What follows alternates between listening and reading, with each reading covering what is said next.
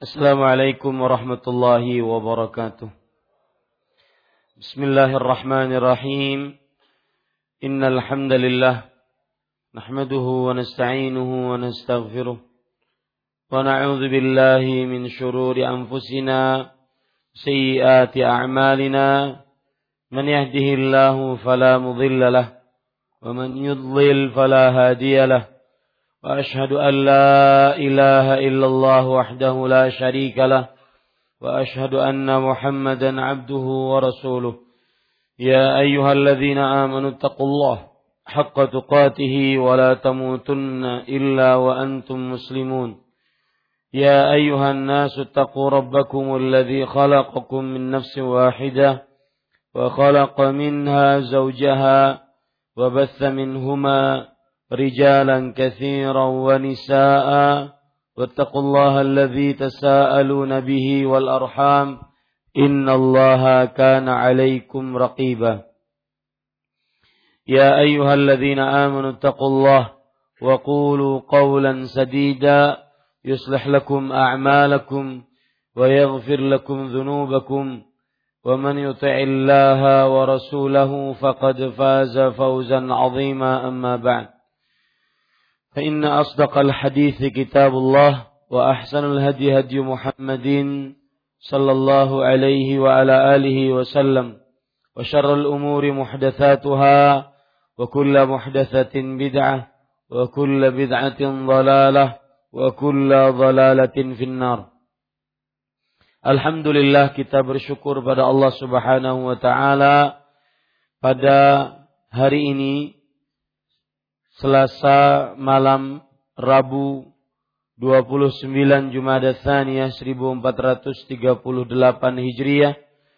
Kita kembali duduk bersama di dalam Masjid Imam Syafi'i Banjarmasin Kalimantan Selatan untuk mengkaji kajian fiqh sirah an-nabawiyah fikih sejarah Nabi Muhammad sallallahu alaihi wa ala alihi wasallam. Salawat dan salam semoga selalu Allah berikan kepada Nabi kita Muhammad sallallahu alaihi wa ala alihi wasallam pada keluarga beliau, para sahabat serta orang-orang yang mengikuti beliau sampai hari kiamat kelak. Dengan nama-nama Allah yang husna dan sifat-sifatnya yang mulia, kita berdoa, Allahumma inna nas'aluka ilman nafi'an wa rizqan tayyiban wa amalan mutaqabbala. Wahai Allah, sesungguhnya kami mohon kepada Engkau ilmu yang bermanfaat, rezeki yang baik, dan amal yang diterima. Amin ya rabbal alamin. Bapak, Ibu, saudara-saudari yang dimuliakan oleh Allah Subhanahu wa taala, kita pada kesempatan kali ini masih di dalam pasal yang kedua fiqh sirah min al-bi'tha ila hijratil habasyah fikih sejarah Nabi Muhammad sallallahu alaihi wa alihi wasallam dari mulai beliau diutus sampai hijrah ke Habasyah. Dan pada malam ini kita mulai membahas pembahasan yang kedelapan dari pasal yang kedua ini Pasal yang pembahasan yang pertama pada pasal yang kedua adalah permulaan wahyu. Kemudian pembahasan yang kedua pada pasal yang kedua adalah diangkatnya Nabi Muhammad sallallahu alaihi wasallam menjadi rasul sallallahu alaihi wasallam. Kemudian pada pasal yang kedua di pembahasan yang ketiga Nabi Muhammad sallallahu alaihi wasallam mulai berdakwah dengan secara rahasia. Kemudian pembahasan yang keempat, beliau berdakwah dengan terang-terangan. Kemudian pembahasan yang kelima, sikap kaum kafir Quraisy setelah dakwah Nabi Muhammad wasallam secara terang-terangan. Kemudian yang keenam, pembahasan yang keenam yaitu metode cara orang-orang kafir Quraisy menghadapi dakwah terang-terangan Rasulullah sallallahu alaihi wasallam. Dan pembahasan yang ketujuh yaitu peristiwa Darul Alqam dan pembahasan yang kedelapan yaitu hijrahnya Nabi Muhammad hijrah ke hijrah ke Habasyah yaitu atas perintah dari Nabi Muhammad sallallahu alaihi wa alihi wasallam. Para ikhwan yang dirahmati oleh Allah Subhanahu wa taala,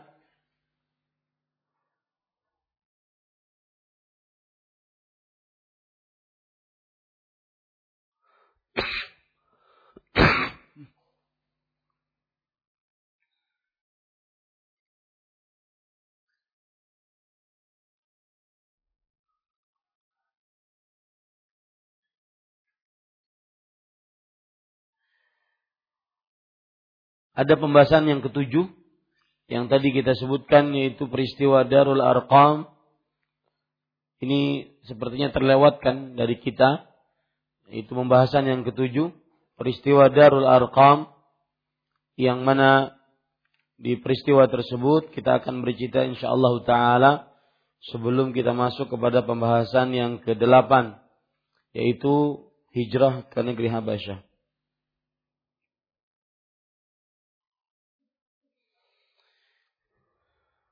Para ikhwan yang dirahmati oleh Allah Subhanahu wa taala, semakin banyak yang masuk ke dalam agama Islam dan otomatis harus ada tempat yang menampung mereka yang mana di situ Rasulullah sallallahu alaihi wasallam berkumpul dengan orang-orang yang masuk dalam agama Islam pada saat itu untuk agar bisa Rasul Shallallahu Alaihi Wasallam mengajari mereka tentang perkara-perkara agama mereka.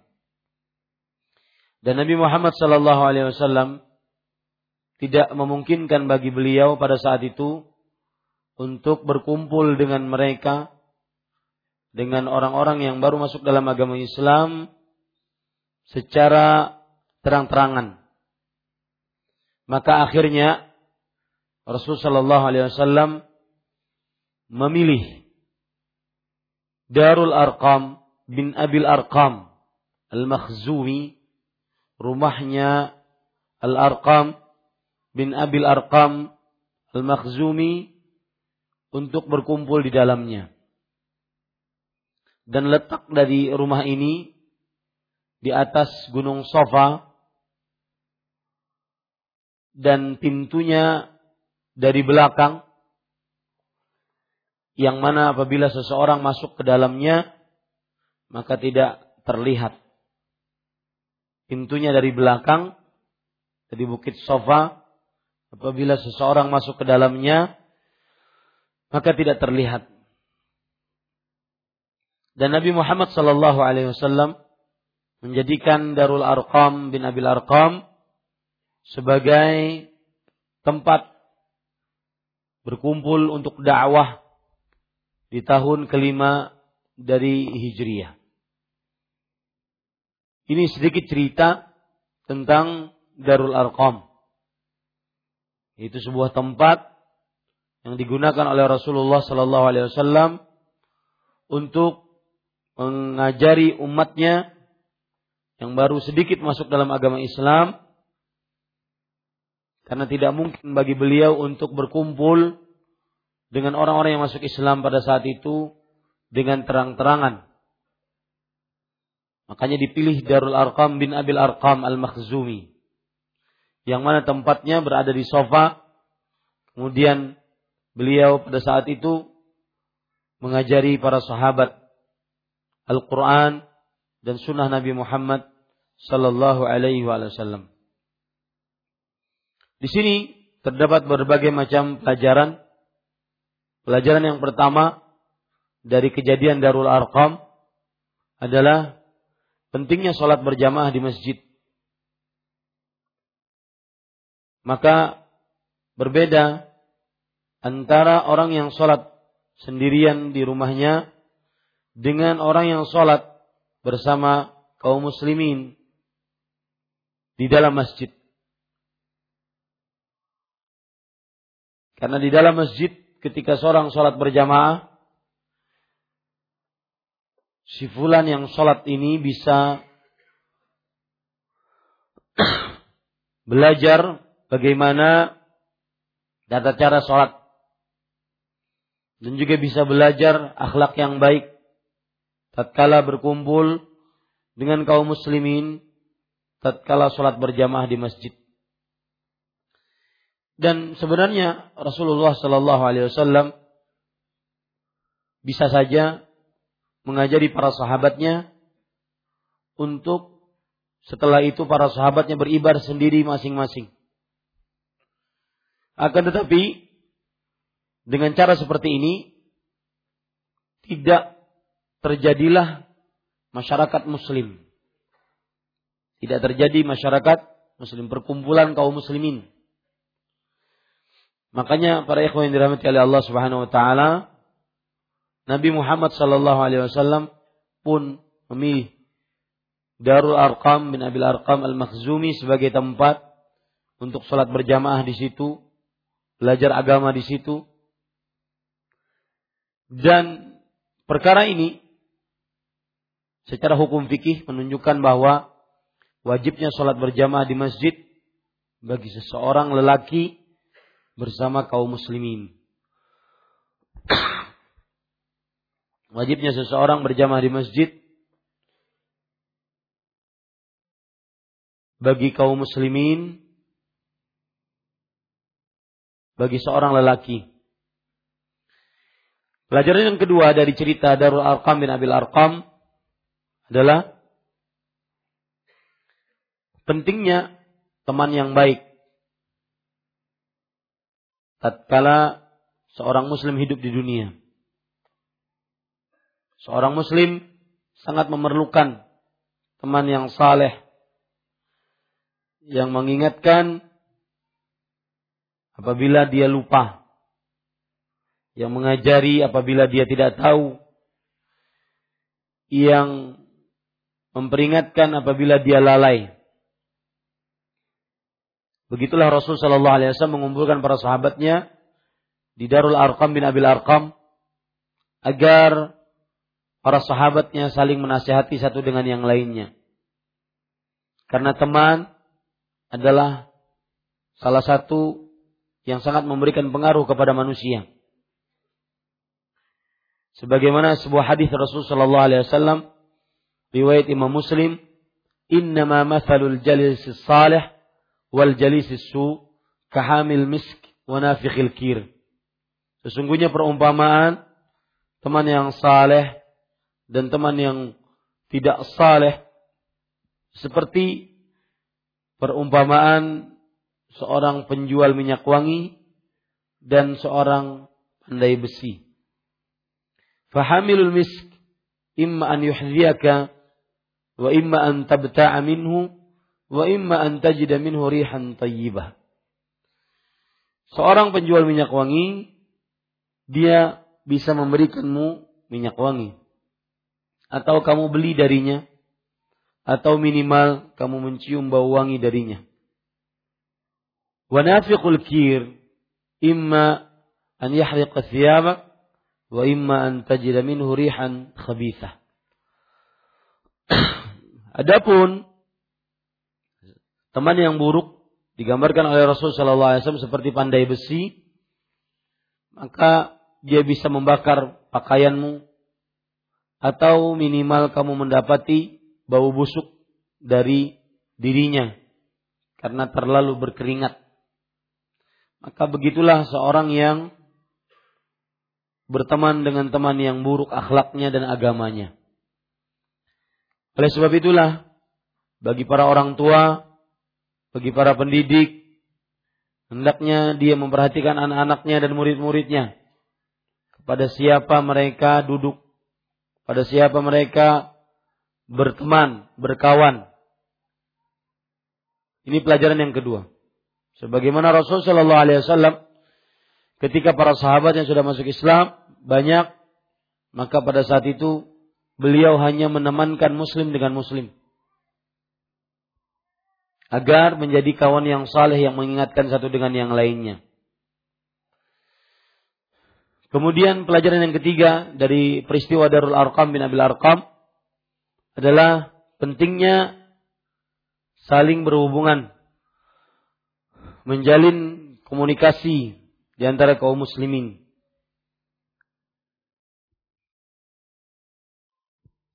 Dan hal ini lebih-lebih lagi kalau seandainya di sebuah daerah yang jauh dari keislaman.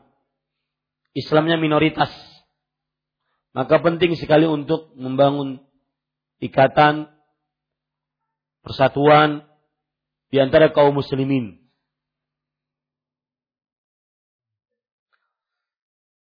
Karena kalau seandainya sudah bersatu, maka bisa saling tolong menolong dalam kebaikan.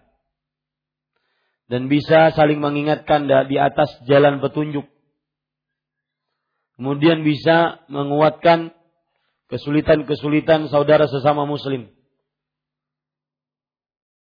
Kemudian juga menghilangkan rasa dengki dan iri di antara sesama muslim. Kalau seandainya saling bersatu, saling berhubungan. Yang keempat, pelajaran yang kita bisa ambil dari kejadian Darul Arqam bil Ambil Arqam adalah pentingnya untuk senantiasa selalu terus-menerus di dalam proses perbaikan.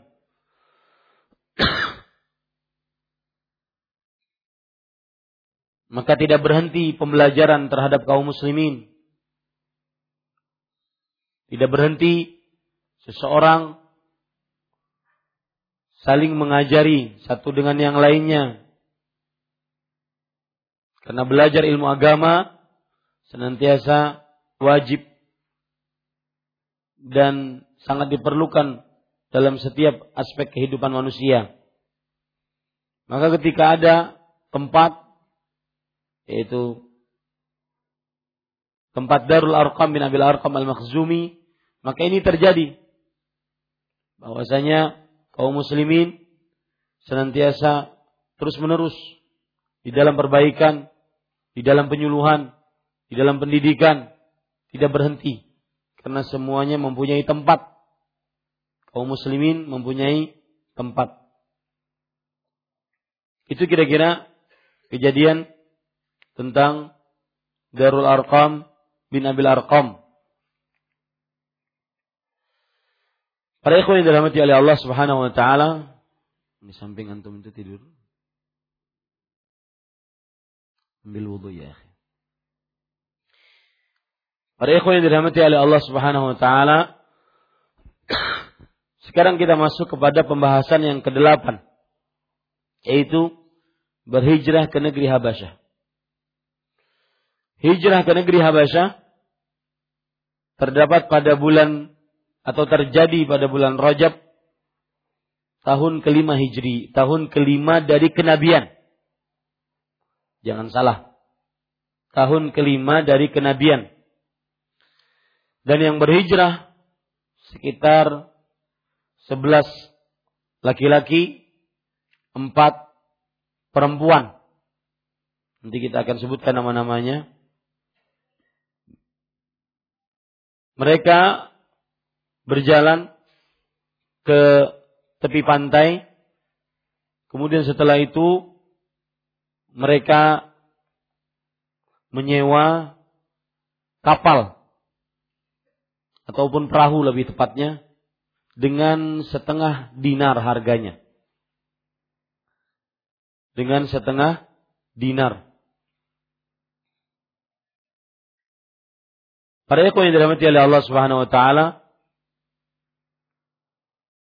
Nabi Muhammad Sallallahu Alaihi Wasallam ketika melihat para sahabatnya mendapatkan intimidasi, kekerasan, perlakuan yang tidak perlakuan yang semena-mena dari orang-orang kafir Quraisy, maka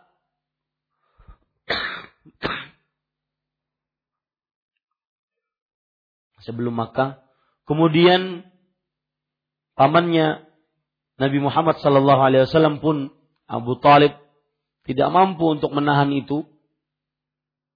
Maka akhirnya Nabi Muhammad sallallahu alaihi wasallam bersabda, "Lau kharajtum ila ardil Habasyah, fa inna biha malikan la yuzlamu indahu ahad."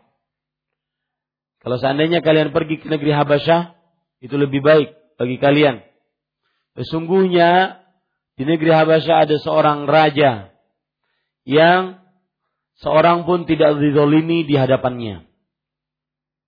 Wahia ardu sidq hatta yaj'alallahu ta'ala lakum farajan mimma antum fih. Dan dia adalah tanah yang penuh dengan kejujuran. Diam di sana sampai Allah Subhanahu wa taala menjadikan bagi kalian jalan keluar dari apa yang kalian hadapi.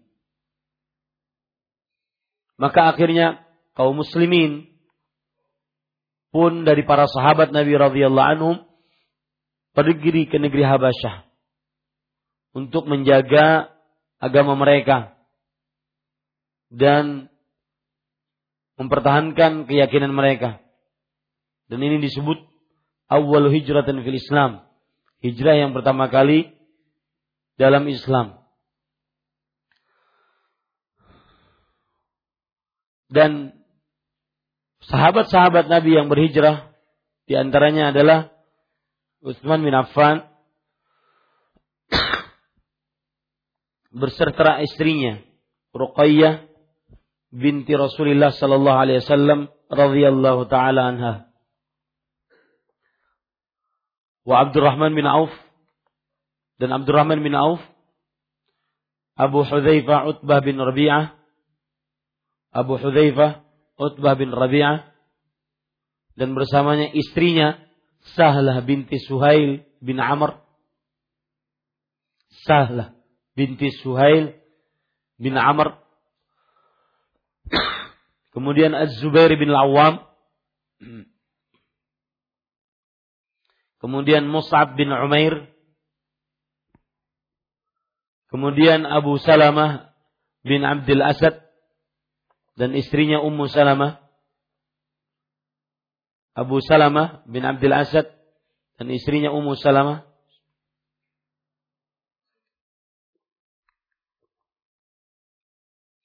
Kemudian Utsman bin Maz'un. Utsman bin Maz'un. Kemudian Amir bin Rabi'ah. Amir bin Rabi'ah. Dan istrinya Laila binti Abi Hismah. Laila binti Abi Hismah. radhiyallahu anhu. Itu berapa? Ada 15. Utsman bin Affan dan istrinya Ruqayyah binti Rasulullah sallallahu alaihi wasallam. Abdurrahman bin Auf, Abu Hudzaifah, Utbah bin Rabi'ah bersama istrinya Sahlah bin Sahal bin Suhail bin Amr kemudian Zubair bin Awam Mus'ab bin Umair kemudian Abu Salamah bin Abdul Asad dan istrinya Ummu Salamah Uthman bin Affan Amir bin Rabi'ah dan istrinya Laila binti Abi Hismah. Empat perempuan, sembilan laki-laki.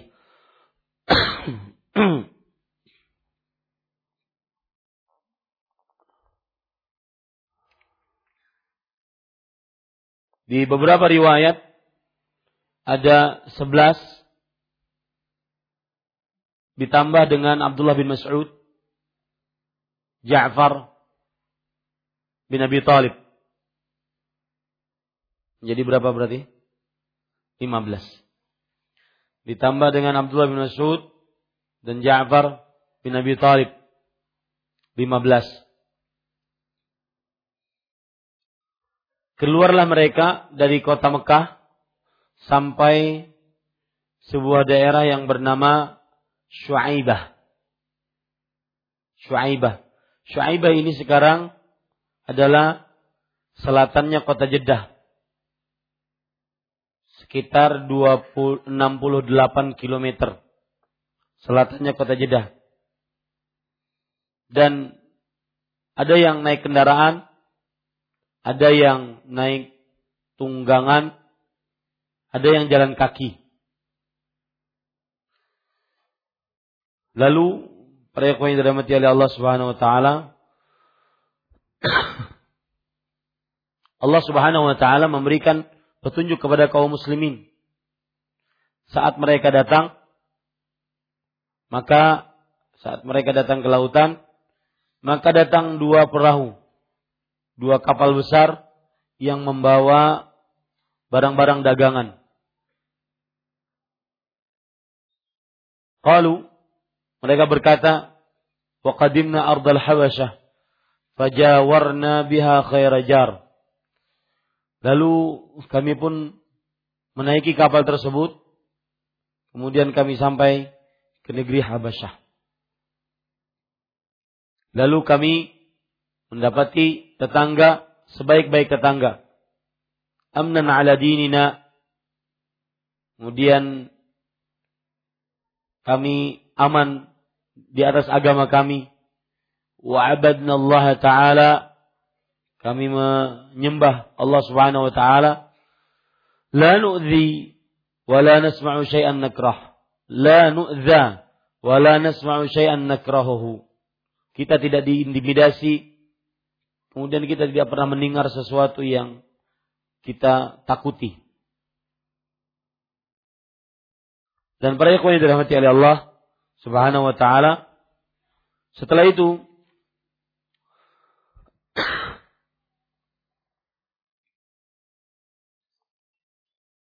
ada cerita-cerita menarik di balik hijrah di Habasyah. Salah satu cerita menarik adalah Umar bin Khattab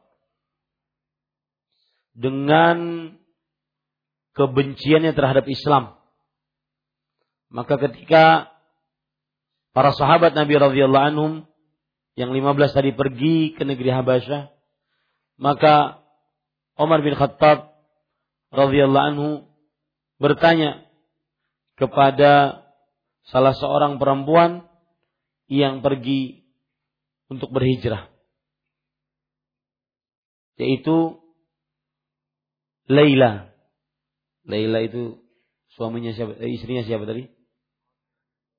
Laila adalah suami Amir, eh, istri dari Amir bin Rabi'ah.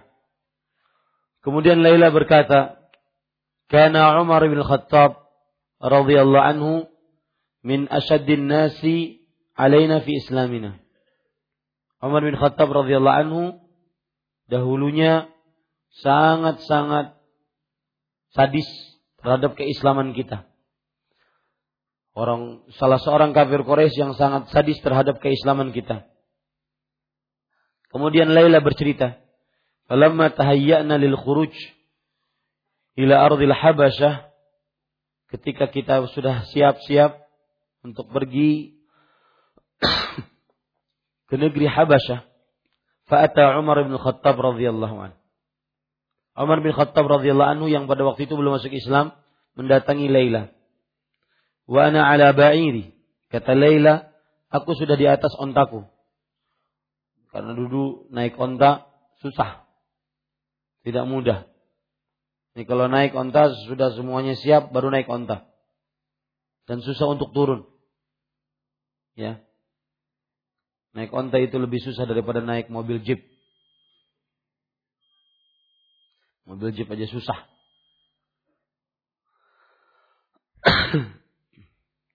Wa ana uridu an atawajjah. Dan aku ingin berangkat. Faqala kata Umar bin Khattab, "Aina Ummu Abdullah?" Wahai Ummu Abdullah yaitu Laila, kamu mau ke mana? Fakultu adaitumuna fi dinina. Wahai Umar, engkau telah menyiksa kami karena kami beragama dengan agama kami. Fanadhabu fi ardillah haitsu la nu'dha. Maka kami pun pergi ke bumi Allah yang kami tidak akan disiksa di sana. Maka Umar bin Khattab dengan kebingisannya masih mendoakan sahibakumullah. Semoga Allah Subhanahu wa taala menemanimu, menemani kalian. Summa zahab. Lalu pun Umar bin Khattab radhiyallahu anhu pun pergi. Faja'a zawji Amir bin Rabi'ah fa akhbarathu bima ra'a ra'ait min riqqati Umar. Lalu Amir bin Rabi'ah datang lalu sang istri cerita tentang sedihnya Umar. Sedihnya Umar ketika sebagian orang-orang yang beragama diusir. Maka Amir bin Rabi'ah beliau mengatakan marah Amir bin Rabi'ah marah. Terju, terjina turjina an, yas, an yaslam apakah engkau wahai istriku berharap Umar bin Khattab radhiyallahu anhu masuk Islam wallah la yaslamu hatta yaslama himarul bin Khattab. Demi Allah, Umar bin Khattab tidak akan masuk Islam sampai keledainya Umar bin Khattab masuk Islam. Di cerita ini kata kuncinya, passwordnya keledainya Umar bin Khattab. Jadi kalau ada cerita tentang keledainya Umar bin Khattab masuk Islam, begitu ceritanya. Itu berkaitan dengan salah satu kisah-kisah yang terjadi di e, cerita tentang e, hijrah ke Habasyah. Para ikhwan yang dirahmati oleh Allah Subhanahu wa taala, cerita yang lebih lengkap tentang hijrah di Habasyah diceritakan oleh Ummu Salamah. Dan cerita ini agak panjang. Saya mau bercerita. Azan sudah azan. Sudah azan belum tadi? Tadi sudah azan. Belum. Sudah masuk. Belum azan. Belum. Silahkan azan. Ya, kita lanjutkan. Para ikhwan yang dirahmati oleh Allah Subhanahu wa taala bahwa cerita yang lumayan panjang diceritakan oleh Ummu Salamah radhiyallahu anha tatkala beliau bercerita tentang uh, hijrah ke Habasyah. Tadi kita katakan hijrah ke Habasyah ada 15 orang, 11 laki-laki, 4 perempuan. Ternyata bertambah bertambah keras siksaan orang-orang kafir Quraisy kepada para sahabat Nabi radhiyallahu anhum yang masuk Islam di kota Mekah. Maka akhirnya Nabi Muhammad SAW memerintahkan untuk berhijrah yang kedua kalinya ke negeri Habasyah. Itu kelompok lain maksudnya. Yang 15 orang sudah sudah di sana. Kemudian ini ada kelompok lain sekitar 83 laki-laki dan 18 perempuan. 83 laki-laki dan 18 perempuan. Ketika orang-orang kafir Quraisy mengetahui hijrah ini, maka mereka mengutus dua orang yang paling pintar dan paling ngeyel pada waktu itu. Maksudnya paling ngel di atas pendapat dia. Dan paling pintar. Yaitu Amr bin As radhiyallahu anhu. Nanti beliau masuk Islam. Kemudian Abdullah bin Abi Rabi'ah. Abdullah bin Abi Rabi'ah. Ini yang diutus oleh orang-orang kafir Quraisy untuk merayu Raja Najasyi agar menolak kaum muslimin untuk tinggal di negeri Habasyah. Para yang dirahmati oleh Allah Subhanahu wa taala,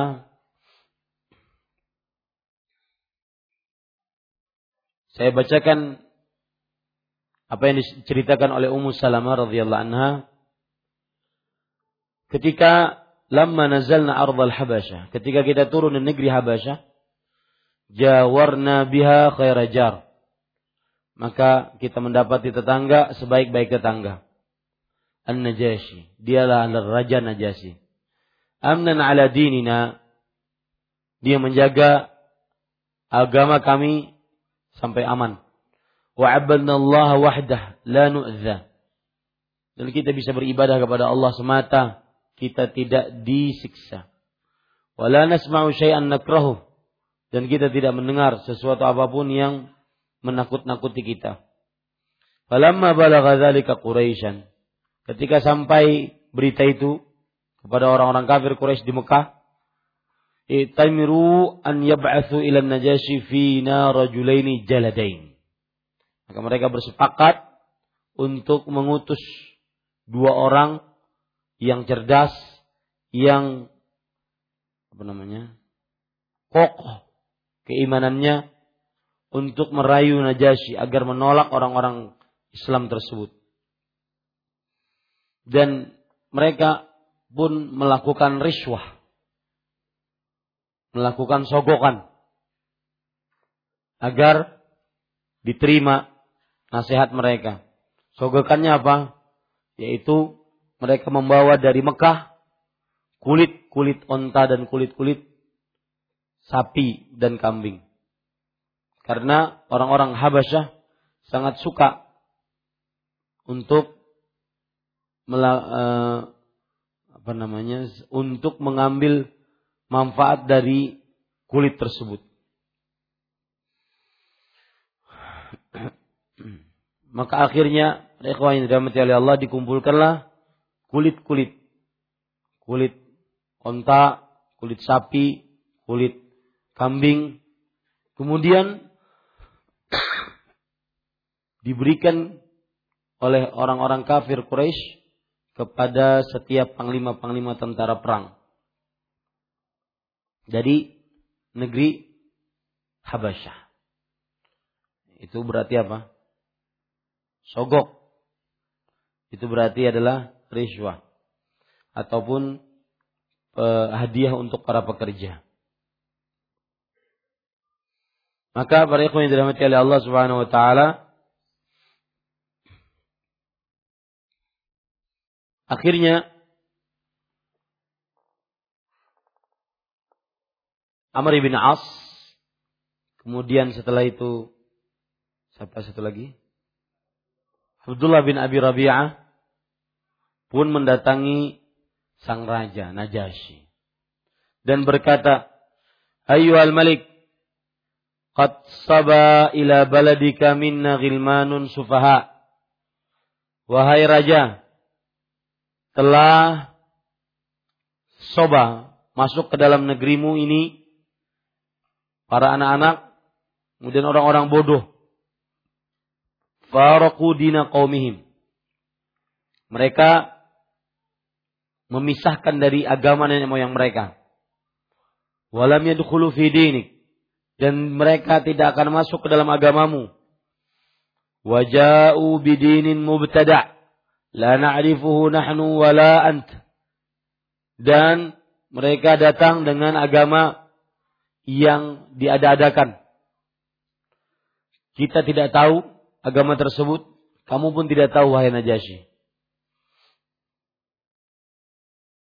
Waqad ba'athna ilaika fihim asyrafa qaumihim min abaihim wa amamihim wa asyairihim litaruddahum ilaihim fahum a'la bihim ainan wa a'lamu bima abu wa atabuhum fih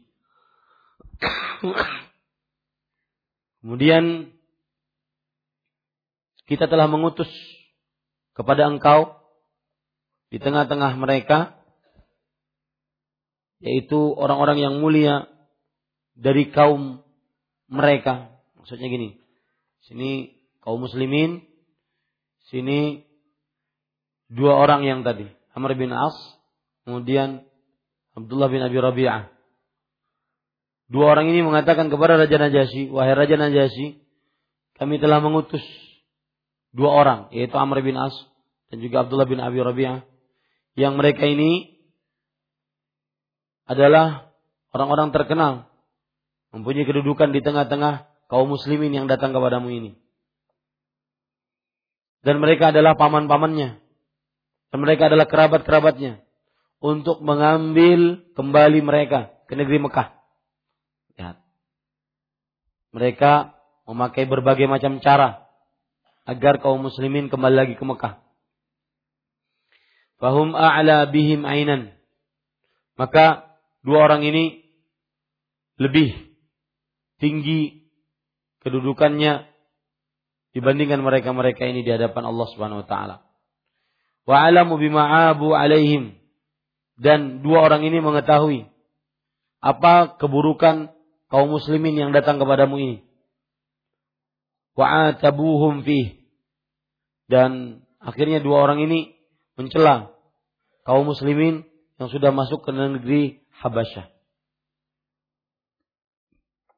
Akan tetapi Raja Najasyi tidak sekali-kali langsung uh, me, me, mempercayai. Kemudian Najasyi berkata, La haimullah, idh la uslimuhum ilaihima, wala akadu qawman jawaruni, wa nazalu biladi, واختاروني على من سواي حتى أدعوهم فأسألهم عما يقول هذان في أمرهم فإن كانوا كما كما يقولان أسلمتهم إليهما ورددتهم إلى قومهم وإن كانوا على غير ذلك منعتهم منهما وأحتسب جوارهم ما جاوروني Kata Najasyi, tidak demi Allah. Aku tidak akan menyerahkan mereka kepada kedua orang itu. Dua orang itu tadi siapa? Amr bin As dengan Abdullah bin Abi Rabi'ah. Aku tidak akan menyerahkan mereka. Mereka sudah tinggal di sampingku dan turun di negeriku dan mereka memilihku untuk hidup bersama denganku sel, e, tidak memilih yang lain. Artinya ini kemuliaan saya. Mereka memilihku dibandingkan yang lainnya. Maka aku tidak akan membiarkan mereka sampai aku bertanya apa yang sudah dikatakan oleh dua orang tadi tentang mereka. Kalau seandainya memang sebagaimana yang dikatakan oleh dua orang tadi, maka aku akan kembalikan mereka kepada kepada dua orang tadi. Tapi kalau seandainya mereka tidak melakukan hal tersebut dan jawaban-jawabannya nanti tidak akan uh, sama dengan apa yang dibawa oleh Amr bin As, kemudian juga Abdullah bin Abi Rabi'ah, maka Raja Najasyi mengatakan, Wa ahtasibu jiwarahum jawaruni. Aku akan berharap pahala kepada Allah untuk tinggal ber, untuk tinggal bersama-sama mereka di sini selama mereka ingin tinggal di sini. Ini Raja Najasyi. Ya. Qalat. Lalu setelah itu Ummu Salamah bercerita lagi. Dipanggillah seluruh sahabat-sahabat Nabi yang tadi berhijrah. Dipanggil di hadapan Raja Najasyi. Kemudian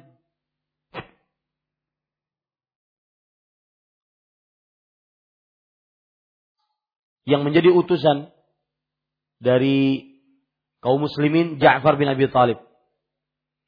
Kenapa beliau yang menjadi utusan Ja'far bin Abi Talib?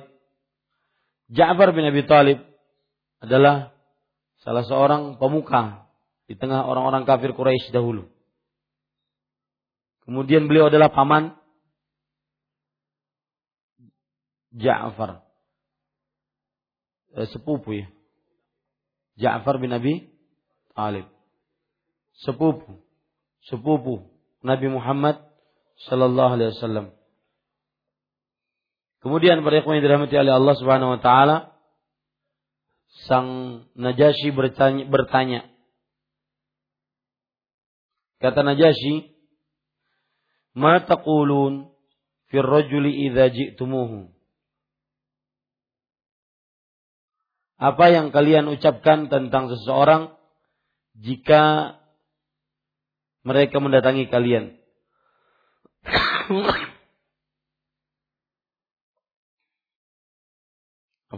Bukan itu pertanyaannya. Pertanyaan Raja Najasyi, "Ma hadzal din alladhi qad faraqtum fihi qaumakum?" Agama apa ini yang kalian berpisah dengan kaum kalian akibat agama kalian ini? Walam tadkhulu fi. Dan kalian tidak masuk Islam, eh, tidak masuk ke dalam agamaku. Wala fi dini ahadin min hadhil umam.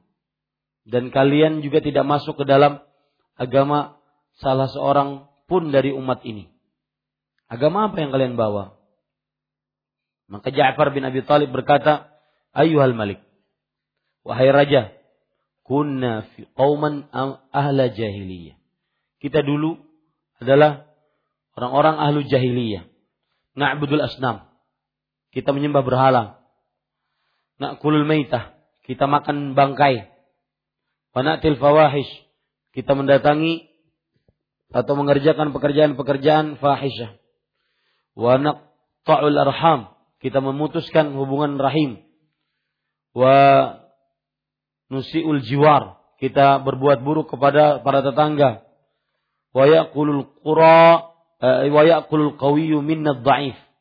Dan orang yang lemah dari kita akan eh, apa? Orang yang kuat dari kita akan memakan orang yang lemah. Maksudnya mengintimidasi. Ini cerita-cerita yang disebutkan oleh Ja'far bin Abi Talib untuk menceritakan bahwa sebelum masuk Islam mereka seperti itu. Sebelum masuk Islam mereka seperti itu. Kenapa e, Ja'far bin Abi Thalib bercerita seperti ini? Untuk apa? Menjelaskan tentang agama yang dianut. Yang dianut oleh e, Nabi Muhammad SAW dan para sahabatnya yang semakin hari semakin banyak.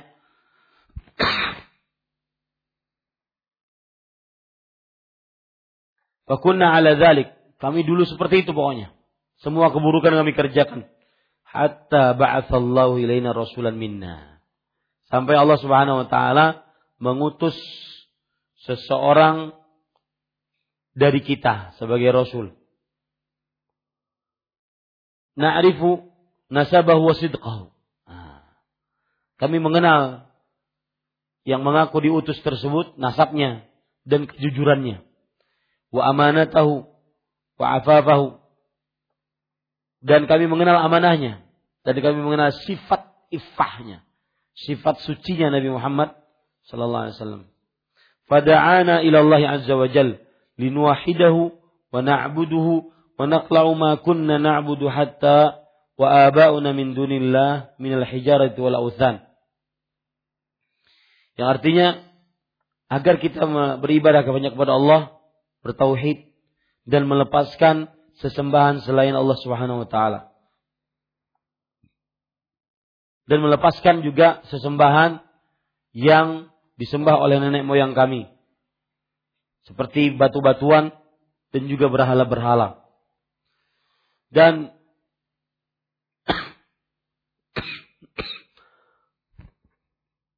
orang tersebut yaitu Nabi Muhammad SAW mengajarkan kepada kami tentang perkataan yang jujur, amanah, menyambung silaturahim, berbuat baik kepada tetangga, melarang menahan diri dari mengerjakan yang haram atau meneteskan darah. Dan beliau melarang kita untuk melakukan perbuatan fahisyah, perzinahan. Dan juga persaksian palsu. Dan juga makan harta anak yatim.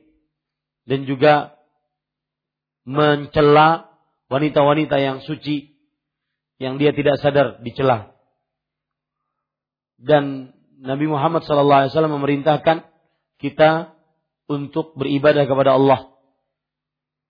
Tidak ada sekutu bagi Allah kemudian mendirikan sholat, membayar zakat, dan berpuasa pada bulan Ramadan. Jadi Ja'far bin Abi Talib bercerita macam-macam tentang Islam dibandingkan dengan dengan apa? dibandingkan dengan keyakinan orang-orang kafir Quraisy mereka dahulu.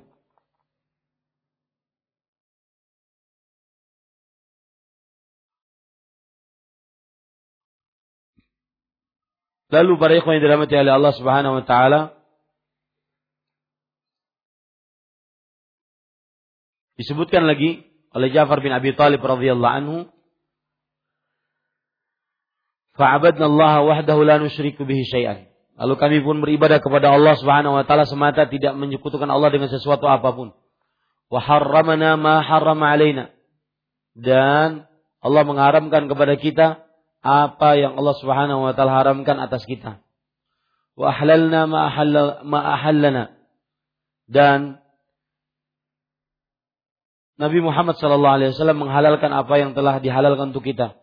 Alaina qaumuna fa'adzabuna wa fatanuna an dinina liyarudduna ila ibadatil awthan min ibadatillahi azza wa jal. Kata Ja'far bin Abi Talib. Lalu musuh-musuh kami melawan kami, menyiksa kami, kemudian e, mengintimidasi kami, agar mengembalikan kami kepada penyembahan berhala dan meninggalkan penyembahan Allah Subhanahu wa taala. Wa an nastahilla ma kunna nastahillu minal khaba'ith. Dan kita menghalalkan apa saja yang buruk-buruk pada waktu itu. Falamma qaharuha qaharuna wa zalamuna wa dayyaqu alaina wa hala bainana wa baina dinina kharajna ila biladik.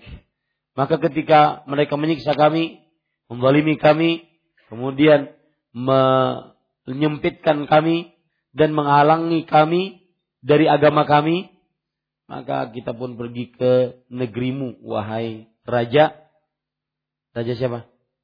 Najasyi. Dan kami pilih engkau selainmu. Pilih engkau selainmu. Maksudnya kami hanya memilih engkau untuk tinggal bersama kami. Atau kami tinggal bersama kal, be, kam, engkau. Dan tidak memilih selainmu. Waraghibna fi jiwarik. Dan kami menginginkan untuk tinggal bersama-samamu. Warajawna alla nadlima indaka ahyual malik. Dan kami berharap bahwa kami tidak di eh, dizolimi di hadapanmu wahai raja. Lalu Najasyi bertanya. Sesudah penjelasan panjang, Najasyi bertanya. Hal ma'aka mimma ja'a min anillah min syai' Apakah engkau bisa membacakan apa yang diajarkan oleh Rasulullah sallallahu alaihi wasallam. Maka Ja'far berkata, "Iya. Iya, kami membawa." Lalu Najasyi berkata, "Iqra'hu." Baca, baca Al-Qur'an tersebut. Faqara'a alaihi sadra min kaf ha ya ain sad. Maka Ja'far bin Abi Talib membaca awal surat apa itu? Maryam. Kaf, ha, ya, ain, sad. Fabakan Najasyi. Maka Raja Najasyi pun menangis. Hatta akhdala lihyatahu. Sampai uh, basah. Basah jenggotnya. Wabakat asaqifatuh.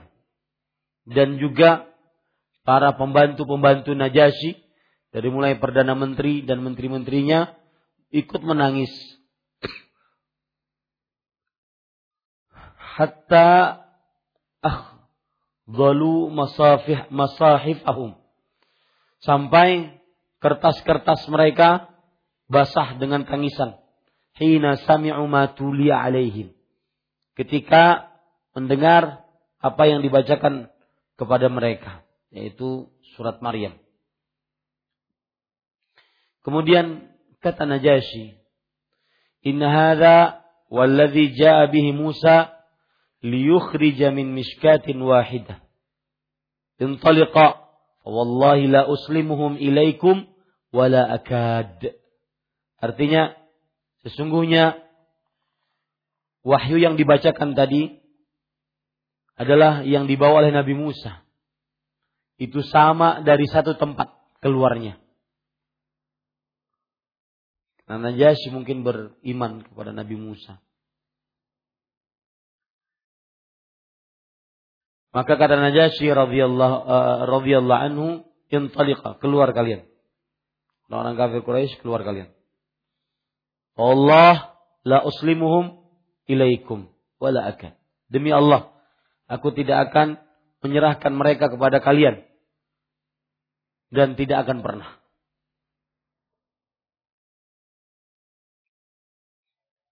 Kemudian para ikhwan yang dirahmati oleh Allah Subhanahu wa taala, Ummu Salamah melanjutkan ceritanya. Falamma kharaja min indih qala Amr bin As wallahi la atiyannahu gadan u'ibuhum indahu bimas astasilu bi khadra'ahum. Artinya ketika keluar utusan orang-orang kafir Quraisy keluar siapa? Amir bin Rabi'ah, kemudian Amr bin As, kemudian Abdullah bin Abi Rabi'ah keluar maka Amr bin As mengatakan demi Allah. Namanya juga orangnya tekun. Demi Allah, sungguh besok aku akan datangi beliau lagi. Dan aku akan memberitahukan keburukan-keburukan yang mereka yakini terhadap Raja Najasyi. Ya, yang mereka yakini terhadap Raja Najasyi. Maka tetapi Abdullah bin Abi Rabi'ah mengatakan jangan kamu kerjakan. Sesungguhnya mereka mempunyai hubungan rahim. Wa in kanu qad khalafuna. Meskipun mereka telah menyelisih kita, tapi mereka kan keluarga kita. Sudah biarkan saja. Wallahi la ukhbiranna annahum yaz'umuna anna Isa bin Maryam alaihi salam abdun. Kata Amr bin As masih belum puas. Demi Allah, aku akan memberitahukan kepada beliau Raja Najasyi bahwasanya kaum muslimin yang kamu tolong ini wahai Raja Najasyi mengatakan Isa bin Maryam adalah hamba Allah, budak Allah. Maka para ikhwan yang dirahmati oleh Allah Subhanahu wa taala besok harinya Raja Najasyi memanggil atau dipanggil. Kemudian ada yang berkata ayuhal malik, wahai raja, innahum yaquluna fi Isa bin Maryam qawlan aziman. Wahai, wahai raja, sesungguhnya mereka mengucapkan tentang Isa bin Maryam dengan ucapan yang besar, yang menghinakan maksudnya. Fa arsil ilaihim fasalhum amma yaquluna fi. Coba tanya kamu. Wahai Najasyi, tanya silakan kepada mereka apa yang dikatakan oleh mereka tentang Nabi Isa. Lalu akhirnya para ikhwan yang dirahmati oleh Allah Subhanahu wa taala Ja'far bin Abi Thalib menjawab Naqulu fihi alladhi ja'a bihi nabiyuna Muhammad sallallahu alaihi wasallam. Huwa Abdullah wa rasuluh wa ruhuhu wa kalimatuhu alqa ila Maryam al-udhra al-batul. Artinya kami akan mengucapkan apa yang telah sampaikan oleh Nabi kami Muhammad sallallahu alaihi wasallam bahwasanya Nabi Isa adalah Abdullah wa rasuluh. Hamba Allah dan rasulnya. Wa ruhuhu wa kalimatuhu wa rasuluh. Dan ruhnya ruhnya Allah Subhanahu wa taala dan kalimat Allah yang Allah berikan kepada Maryam Al-Azra.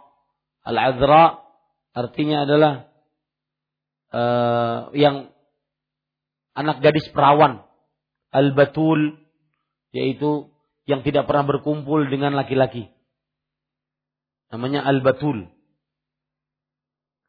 Maka para ikhwan yang dirahmati oleh Allah Subhanahu wa taala, Raja Najasyi pun memukulkan dengan tangannya ke tanah. Kemudian setelah itu beliau mengambil tongkatnya. Kemudian beliau mengatakan, "Ma'ada Isa bin Maryam maqo ma qulta hadzal ud. Artinya sifat yang kau sifati tentang Isa bin Maryam itu semuanya sama. Tidak ada yang berbeda dari garis yang beliau buat tadi. Fatanakharat batariqatahu haulahu hina qala maqal. Maka akhirnya semua bala tentaranya Fir'aun pun benci dengan jawaban dari Raja Najasyi tersebut. Kata Najasyi kemudian setelah itu, wa in nakhartum wallah idhabu fa antum suyumun bi ardi. Jika kalian disiksa demi Allah, sesungguhnya kalian ini adalah suyum. Suyum maksudnya adalah orang-orang yang aman di negeriku. Man sabbakum gharim. Siapa yang mencela kalian, dia akan dapatkan dendanya. Summa man sabbakum gharim. Kemudian siapa yang mencela kalian, maka dia akan mendapatkan eh, apa namanya? dia akan mendapatkan eh, siapa yang mencela kaum muslimin, maka dia akan mendapatkan denda. Itu kata Najasi. Waman sabbakum gharim. Siapa yang mencela kalian, maka dia akan didenda. Ma uhibbu annali duburan zahaban wa inni adzaitu rajulan minkum. Aku tidak menginginkan sebuah gunung emas milikku, tetapi aku mencela kalian. Ini Raja Najasyi.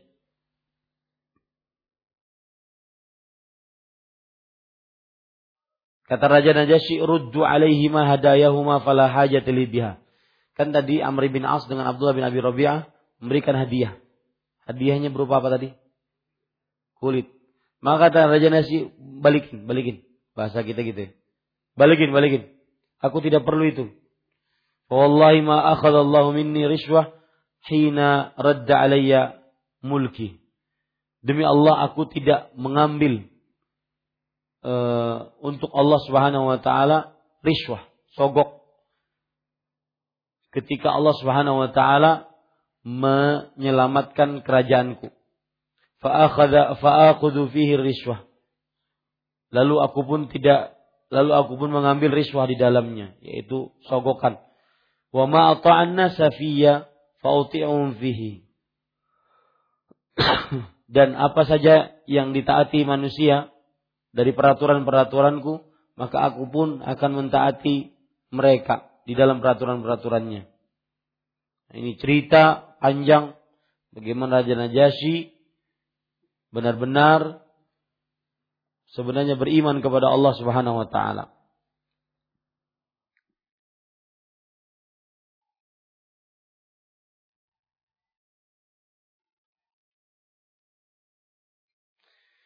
Para ikhwan yang dirahmati oleh Allah Subhanahu wa taala, akhirnya para sahabat Nabi pun bisa tinggal di kota atau di negeri Habasyah. Begitulah cerita tentang e, negeri apa hijrah ke Habasyah. Kita ingin mengambil beberapa pelajaran dari kisah pergi ke negeri Habasyah.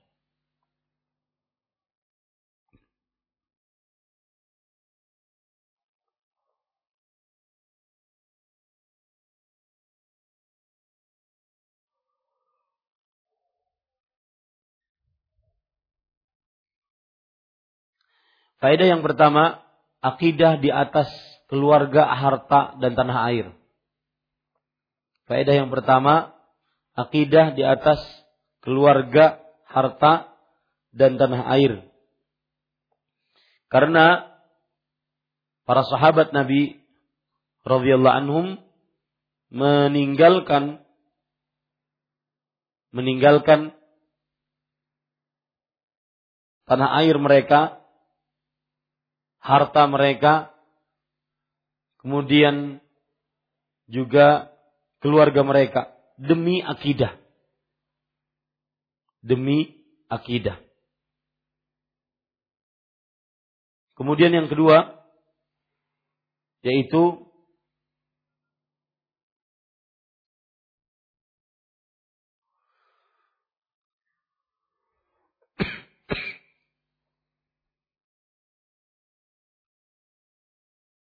kaum muslimin.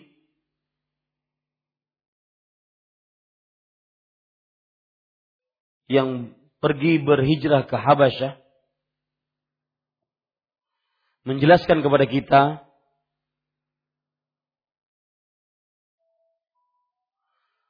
Bahwa seorang muslim di hadapan kaum kafirin tetap saja di atas agamanya. Kaum muslimin ketika berhadapan dengan orang-orang kafir maka kaum muslimin tetap saja berada di agamanya. Sebagaimana jawaban-jawaban dari Ja'far bin Abi Thalib tidak berubah jawabannya. Tidak berubah akidahnya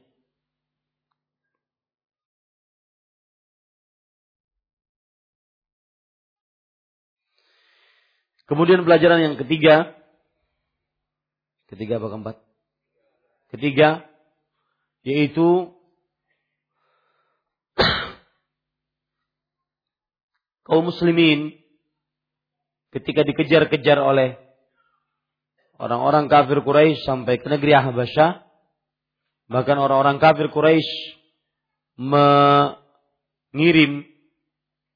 dua orang untuk menghasut Raja Najasyi agar Raja Najasyi tidak memberikan tempat kepada kaum muslimin. Maka ini faedahnya adalah permusuhan antara kaum muslimin dengan kaum kafirin bukan permusuhan pribadi. Akan tetapi permusuhan akidah permusuhan agama. Kenapa demikian? Dari mana kita tahu itu? Karena kalau seandainya permusuhan pribadi, maka sudah keluar dari Mekah lebih santai kita. Kata orang-orang kafir Quraisy. Keluar dari Mekah tidak ada beban. Ngapain ngurusin mereka? Sampai ke Habasyah.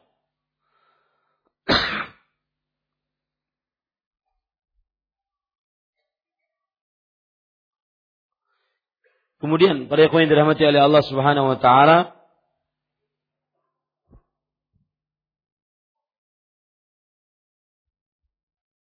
Pelajaran menarik juga tentang akidah yaitu hiwar eh, diskusi antara Raja Najasyi dengan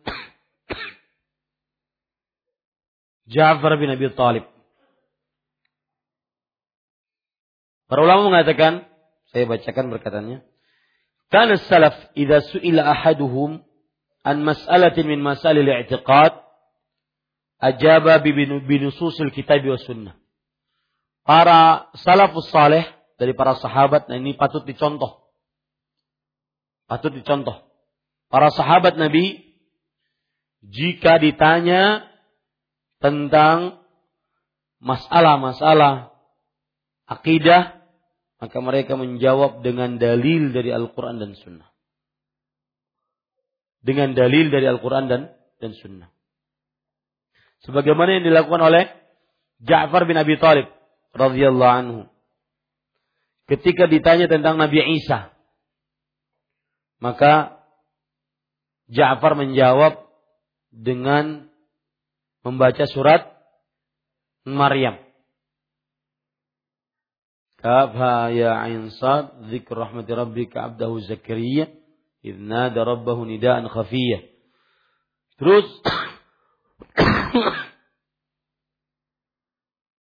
Begitu kalau seandainya kita berdebat dalam masalah-masalah akidah. Jawab dengan nas-nas dari Al-Quran dan dan sunnah. Dan membacakan ayat Al-Quran dan hadis Rasul itu lebih berkah dibandingkan jawaban sendiri. Dan itu saya pribadi merasakannya. Sebagai pendakwah, menjawab pertanyaan dengan dalil itu sebuah berkah, sebuah nikmat.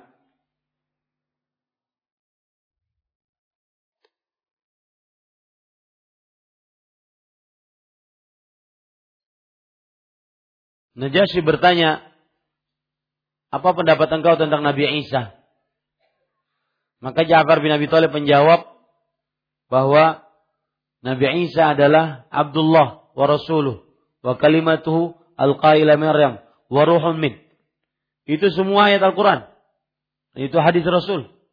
Dia adalah hamba Allah, Rasulnya, dan kalimat Allah, dan ruh dari Allah. Apa maksud kalimat Allah? Nabi Isa adalah kalimat Allah. Maksudnya apa? Nabi Isa adalah kalimat Allah. Maksudnya apa? Yaitu Nabi Isa itu terjadi dengan hamilnya Maryam tanpa suami. Yaitu ketika Jibril datang kepada Maryam dan mengucapkan kun fayakun. Bikun kana, kata para ulama. Artinya dengan ucapan kun, terjadilah Isa. Itu yang disebut dengan kalimatullah. Dengan ucapan. Ucapan Allah, kun. Ucapan Allah di sini apa? Kun. Ucapan Allah di sini apa? Kun. Ya. Kalimat Allah maksudnya di sini adalah ucapan kun.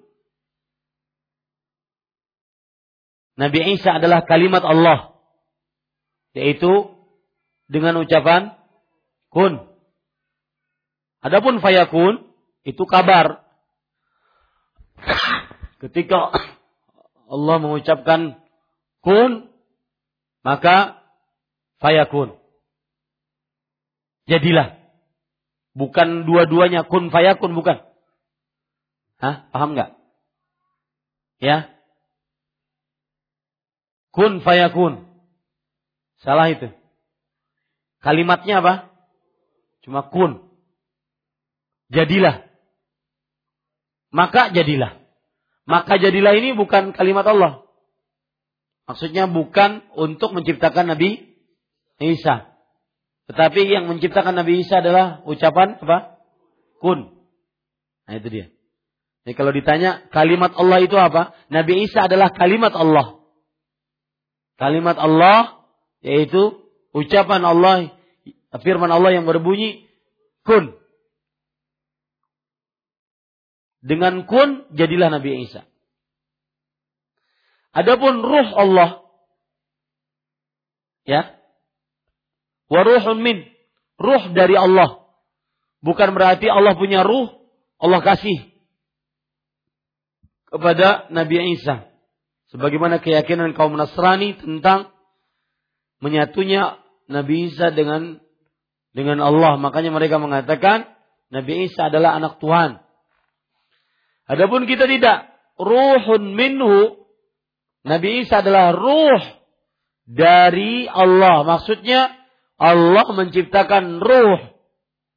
Kemudian Allah berikan kepada Jibril. Jibril memasukkannya ke dalam ke dalam janin. Janinnya siapa? Janinnya Maryam, yaitu Isa bin Maryam. Paham ini para ikhwah? Jadi ruh itu bukan maksudnya bukan Allah punya ruh dibagi. Tetapi maksudnya apa? Maksudnya apa? Allah mencipta sebuah ruh Kemudian Allah kasih kepada siapa? Kepada Nabi Isa. Ya melalui Jibril, Jibril nanti masukkan kepada kepada janinnya Nabi Isa.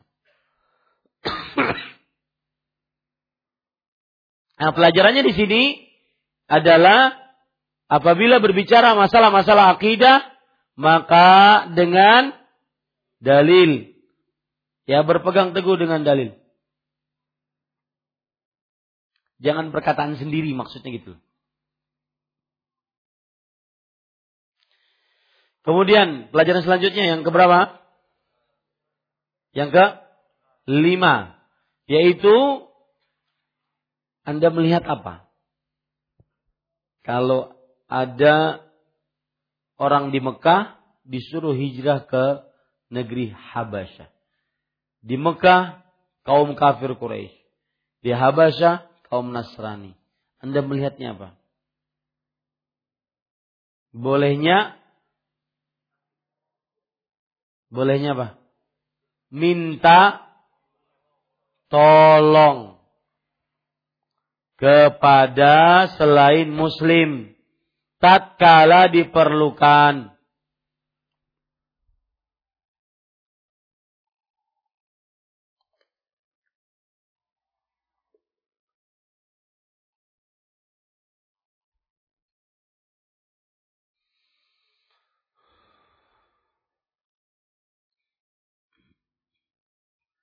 Kemudian para ikhwan yang dirahmati oleh Allah Subhanahu wa taala. Ja'far pelajaran selanjutnya adalah jawaban Ja'far menunjukkan bobroknya Arab jahiliyah. Jawaban Ja'far cerita Ja'far menunjukkan bobroknya Arab jahiliyah. Ja'far kenapa cerita tentang orang Arab jahiliyah? Enggak, kenapa sampai beliau bercerita? Karena ditanya oleh siapa? Raja Nasir. Pertanyaannya apa? Agama apa yang yang kamu yakini sampai kamu berpisah dengan kaummu? Agama eh, sampai kamu juga tidak masuk kepada agamaku. Sampai kamu bahkan tidak masuk kepada agama salah satu umat pun. Agama apa ini? Maka Ja'far harus menguatkan pendapat. Agar agama itu memang pantas untuk dianut.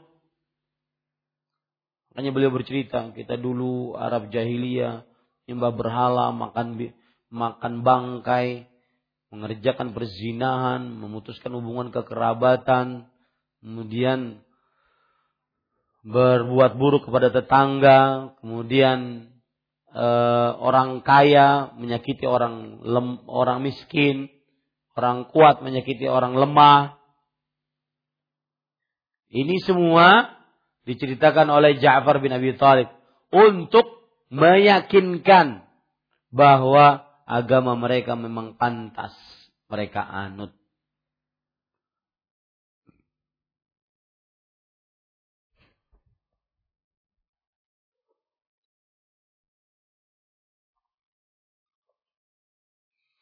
Pelajaran yang terakhir yang keberapa pada ikhwah? Yang ketujuh. Nanti di peperangan Khaybar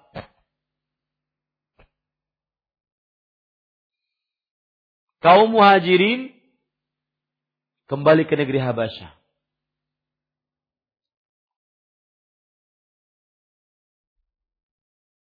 Dan mereka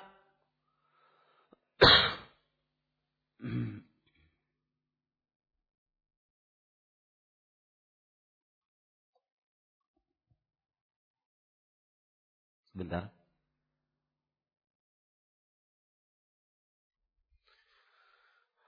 Pelajarannya adalah bahwa kaum muhajirin yang pergi ke negeri Habasyah dan juga nanti mereka berhijrah ke negeri kota ke negeri Madinah mereka itu bangga dengan melakukan dua kali hijrah hijrah ke Habasyah dan hijrah ke Madinah. Makanya disebutkan uh, Rasulullah SAW bersabda, "Laisa bihaqqi biminkum walahu wali ashabi hijratun wahidah walakum antum ahlus safinah hijratan." Artinya, tidak ada yang lebih berhak aku tolong dari kalian nanti di hari kiamat. Mereka, dia yang cuma berhijrah ke kota Madinah mempunyai satu kali hijrah. Sedangkan kalian, wahai penaik kapal, kalian memiliki dua hijrah. Nah, ini menenangkan dan menggembirakan para sahabat Nabi radhiyallahu anhu. Bahwasanya orang yang berhijrah dua kali, Habasyah sekali dan nanti ke Madinah ini mempunyai kedudukan yang lebih utama dibandingkan yang berhijrah hanya hanya sekali yaitu ke kota Madinah. Nah, alhamdulillah selesai tentang hijrah ke kota atau ke negeri Habasyah. Nanti akan ada cerita-cerita penting antara hijrah ke negeri Habasyah dengan kejadian Isra dan Mi'raj. Semoga bermanfaat. Wallahu alam. Wassallallahu Nabi Muhammad. Walhamdulillahi Rabbil Alamin. Assalamualaikum Waalaikumsalam warahmatullah. Apakah berdakwah itu wajib? Maka jawabannya wajib bagi siapa yang mampu. Berarti fardu fardu kifayah. Ya. Jika wajib bagaimana kedudukannya dengan ibadah yang wajib lainnya seperti sholat, zakat, yang mana lebih diprioritaskan? Maka jawabannya semuanya dikerjakan.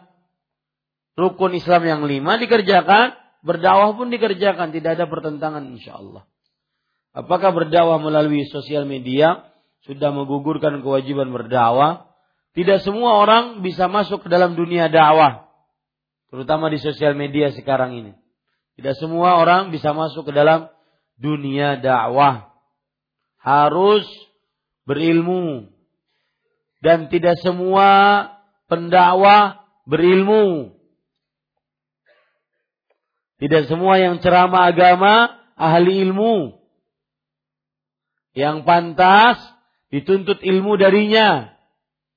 Tidak semua yang ahli khutbah, ahli retorika, ahli menangis, ahli ilmu yang hanya diambil ilmunya adalah orang yang berilmu dan bermanhaj salaf.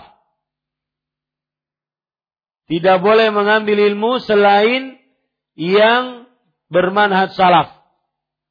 Inna hadha la ilma din. Fanzuru amman ta'khuduna dinakum. Sesungguhnya ilmu itu adalah agama. Maka siap, lihatlah dari siapa kalian mengambil agama kalian. Ini perkataan dari semenjak zaman tabi'i. Ekstra hati-hati dalam menuntut ilmu agama. Karena agama itu bekal untuk beramal. Tidak bermudah-mudah untuk menuntut ilmu agama. Terlihat di sosial media sedikit perkataannya lembut, santun, bisa merenyuhkan hati. Wah, undang tuh Ustaz-Ustaz. Undang Ustaz. Ustaz bagus. Lah. Terlihat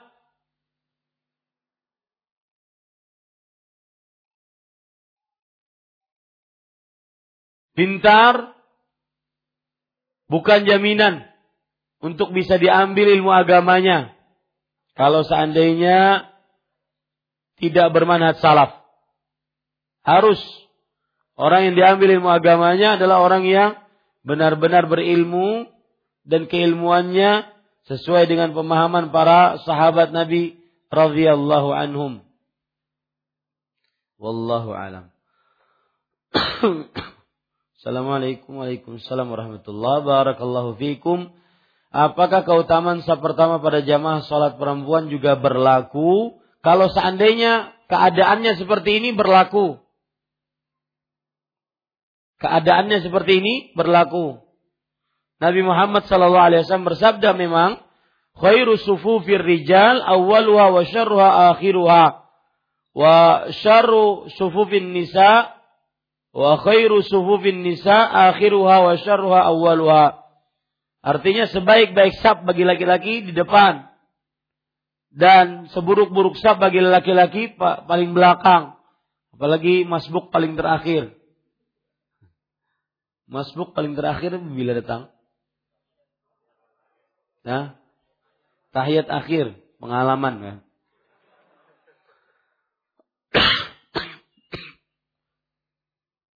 Lanjutan hadisnya dan sebaik-baik sab bagi perempuan adalah yang paling belakang. Dan seburuk-buruk sab bagi perempuan adalah yang paling depan. Ini kalau terjadi di zaman Rasulullah Sallallahu Alaihi Wasallam yang waktu itu tidak memakai hijab sholatnya. Laki-laki di depan, perempuan di belakang tidak pakai hijab. Makanya sehabis selesai salam, maka Nabi Muhammad SAW memerintahkan untuk para lelaki diam dulu. Karena biar perempuan keluar sebelum para lelaki. Adapun kalau sudah tertutup seperti ini, maka fatwa ulama kontemporer berlaku juga hadis khairu sufufir rijal awwaluha wa syarruha akhiruha. Sebaik-baik sab adalah sab yang pertama. Sebagaimana hadis riwayat Bukhari, "Lau ya'lamun nasu ma fin nida was-saffil awwal, thumma lam yajidu illa an yastahimu lastahamu alaih." Kalau seandainya manusia mengetahui apa pahala yang terdapat pada sab pertama dan mengumandangkan azan, kemudian mereka tidak mendapati sab tersebut kecuali harus dengan berundi maka harus berundi. Ini menunjukkan tentang bagaimana pentingnya sab pertama dan itu berlaku bagi laki-laki dan perempuan. Wallahu alam. Bagus pertanyaannya. Jazakallahu khairan. Kenapa kaum kafir Quraisy berusaha merayu merayu raja untuk melarang kaum muslimin yang hijrah ke Habasyah untuk tinggal di Habasyah? Sudah dijawab tadi apa? Karena bukan masalah pribadi tapi masalah apa? Akidah. Apakah sebabnya karena mereka takut kalau kaum muslim berhasil mendakwakan Islam di Habasyah? Padahal mereka kan jumlahnya lebih banyak dari kaum muslimin. Maka jawabannya tadi. Jawabannya tadi. Karena mereka membenci akidah Islam. Mereka tidak ingin orang beragama Islam. Allahu alam. Assalamualaikum Waalaikumsalam. Saya sudah kenal kajian sunnah sejak 2014. Alhamdulillah. Tapi saya masih terbayang-bayang sama dosa saya yang pernah saya lakukan sampai sekarang ini. Asal terbayang sama dosa maksiat, hati saya ada rasa ingin kembali lagi bermaksiat. Maka jawabannya berdoa kepada Allah Subhanahu wa taala, "Ya muqallibal qulub, tsabbit qalbi ala dinik." Kemudian yang kedua, jangan sampai me datangkan sarana-sarana yang bisa me, menghantarkan kita kembali untuk melakukan dosa tersebut. Yang ketiga, carilah teman yang saleh yang mengingatkan tatkala kita mulai lemah, yang membenarkan kita kalau kita salah. Maksudnya membenarkan, meluruskan kalau kita salah, ya. Dan semisalnya. Ini para ikhwah.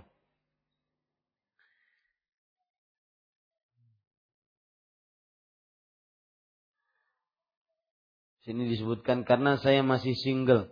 Kalau nanti apakah ditakutkan terulang kembali? Maka jawabannya tadi, ya, jawabannya sibukkan dengan ilmu agama dan lebih takut kepada Allah Subhanahu wa taala. Kemudian kalau masih single cepat menikah. Itu obat paling utama sudah. Yang kada single hanya nak menikah lagi.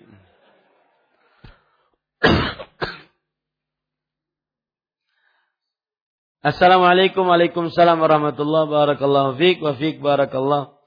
Tadi di Martapura ada yang nanya, Ustadz sudah punya istri kah?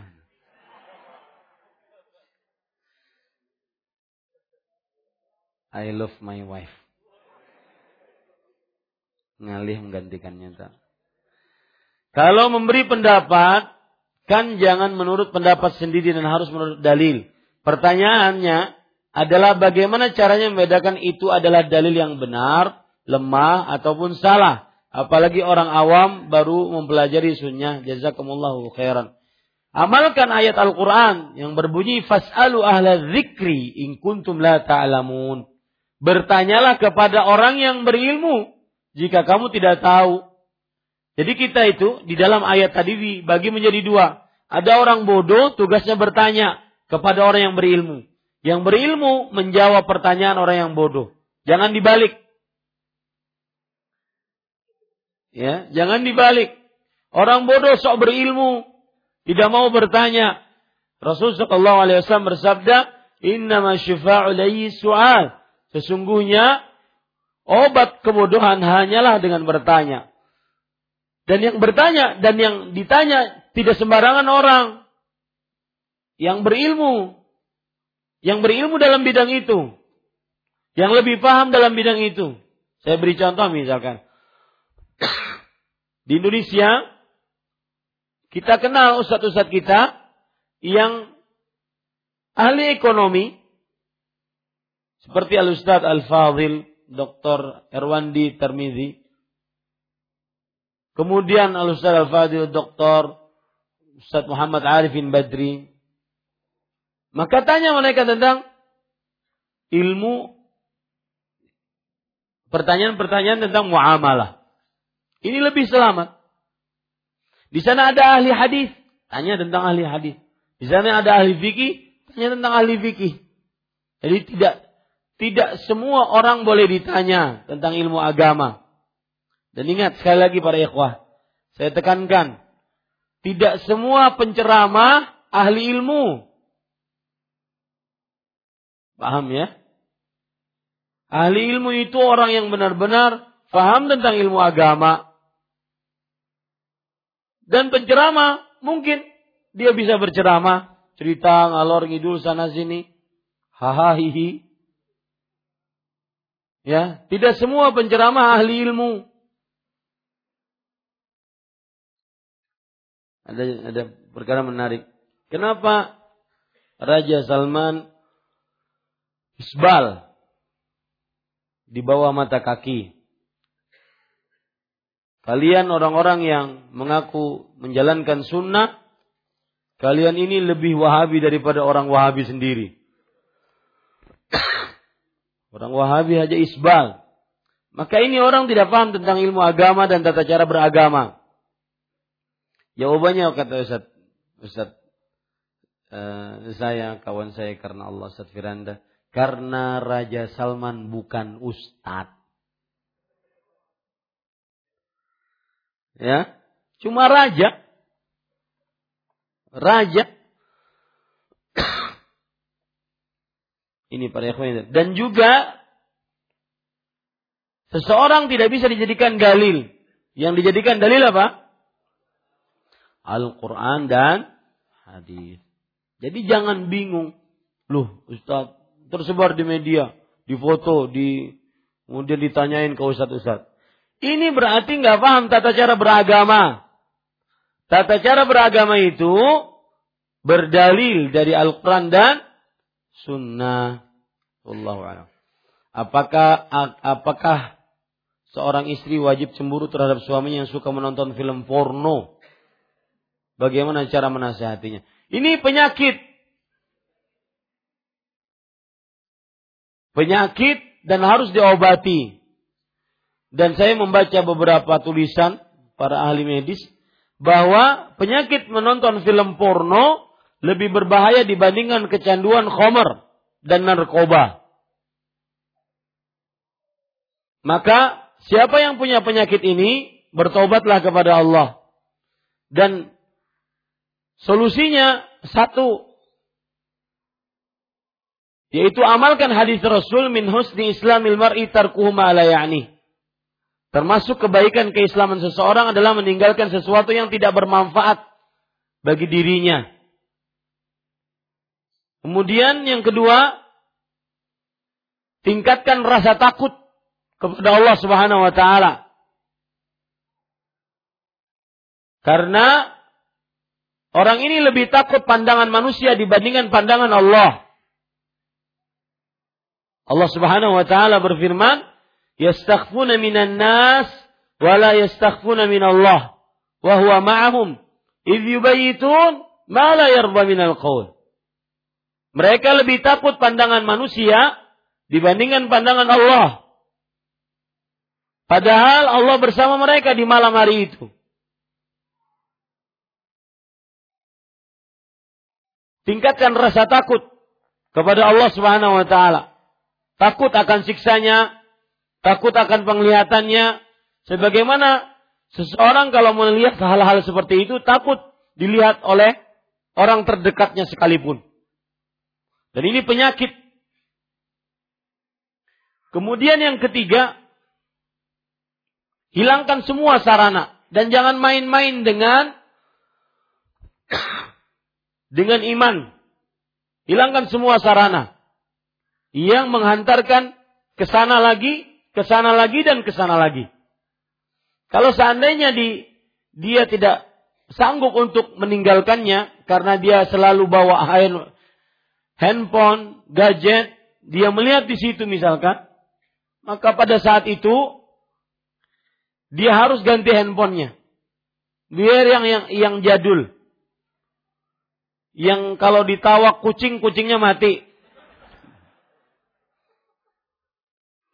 Cuma bisa nelfon dan SMS. Ini para ikhwan yang dirahmati oleh Allah Subhanahu wa taala. Kemudian game sedikit. Ya. Kemudian pertanyaannya tadi,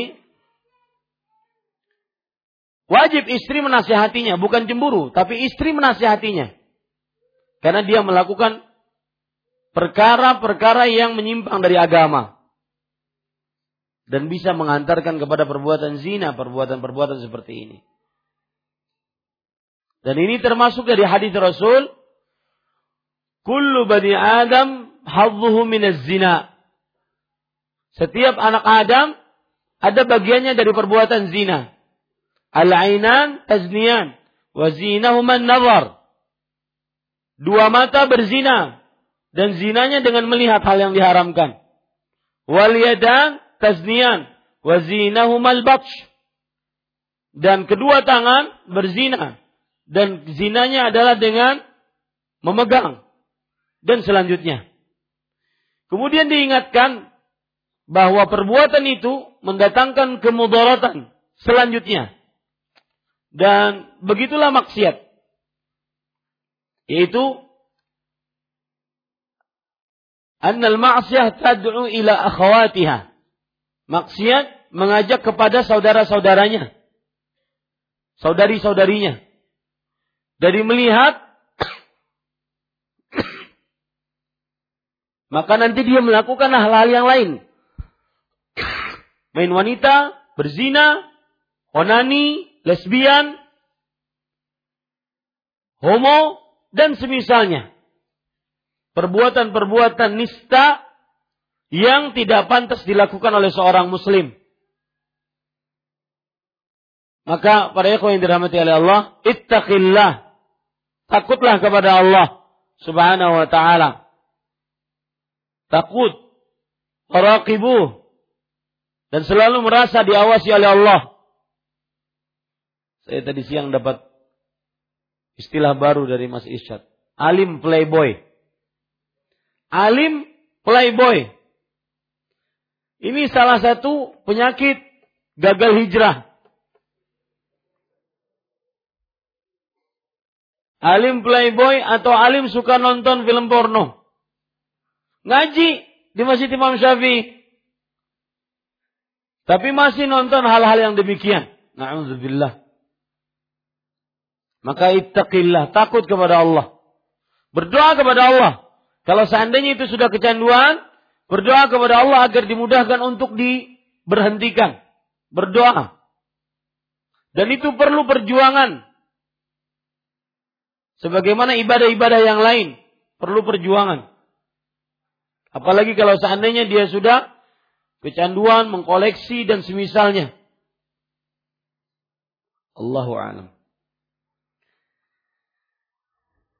Saat tiba di masjid, masih sedang azan, lalu berdiri tidak langsung duduk menunggu azan selesai. Apakah termasuk sunnah? Maka jawabannya ketika sedang azan kita datang dan kita masuk maka lebih baik kita menunggu azan. Dalam artian menjawab azan. menjawab azan. Sampai azan selesai, kita jawab, kita berdoa, lalu kita baru sholat qabliyah. Beda hal kalau seandainya sholat Jumat. Dikumandangkan azan khutbah eh, khatib sudah naik ke atas mimbar otomatis azan. Dia masuk. Dan ini mungkin tidak dapat pahala yang berkurban seperti kurban onta, sapi, kambing, ayam, telur. Ini hintalu ya dapat. Hintalu dapat. Biar cari kamus di mana aja hintalu kan dapat.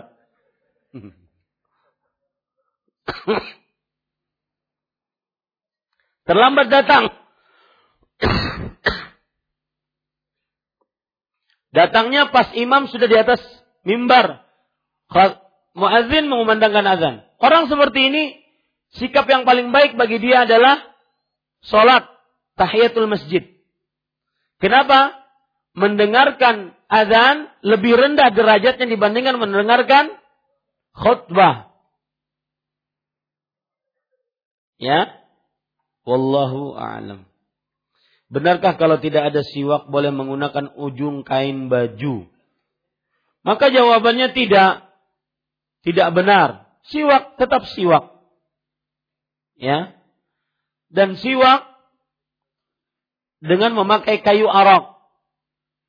Kayu yang digunakan untuk bersiwak. Tetapi juga fungsi siwak bisa dengan sikat gigi. Sebelum bersikat, sebelum pergi ke masjid, selalu bersikat gigi. Jadi kalau dulu kita diajari sikat gigi dua kali sehari, tiga kali sehari, maka Nabi Muhammad SAW bersabda, "Laula an asyqa ala ummati la amartuhum bisiwak inda kulli salah." Kalau seandainya aku tidak menyulitkan atas umatku untuk bersiwak, maka niscaya aku akan perintahkan mereka bersiwak di setiap sholat. Meskipun fungsi siwak dan pahala bersiwak berbeda dengan sikat gigi. Tetapi minimal kita sudah membersihkan mulut. Ingat, saya tidak menyamakan siwak dengan sikat gigi. Karena siwak ada bahas, ada keutamaan tersendiri dalam hadis riwayat Imam Ahmad. As-siwak matharatun lil fami wa marwatun lil rabb. Siwak mensucikan mulut dan mendatangkan ridha Allah. Apakah sikat gigi juga seperti itu? Saya tidak berani mengatakannya. Akan tetapi fungsinya sama, membersihkan mulut. Karena kita ingin berkumpul dengan orang banyak. Ya, kita ingin berdekatan dengan orang banyak. Salat berjamaah. Maka pada saat itu bersihkanlah mulut. Allahu alam. Nah, ada lagi yang lain? Anat kapian sudah? Ya, kita cukupkan dengan kafaratul majlis. Subhanakallah bihamdik. Asyhadu an la ilaha illa anta astaghfiruka wa atubu ilaik. Wassalamualaikum warahmatullahi wabarakatuh.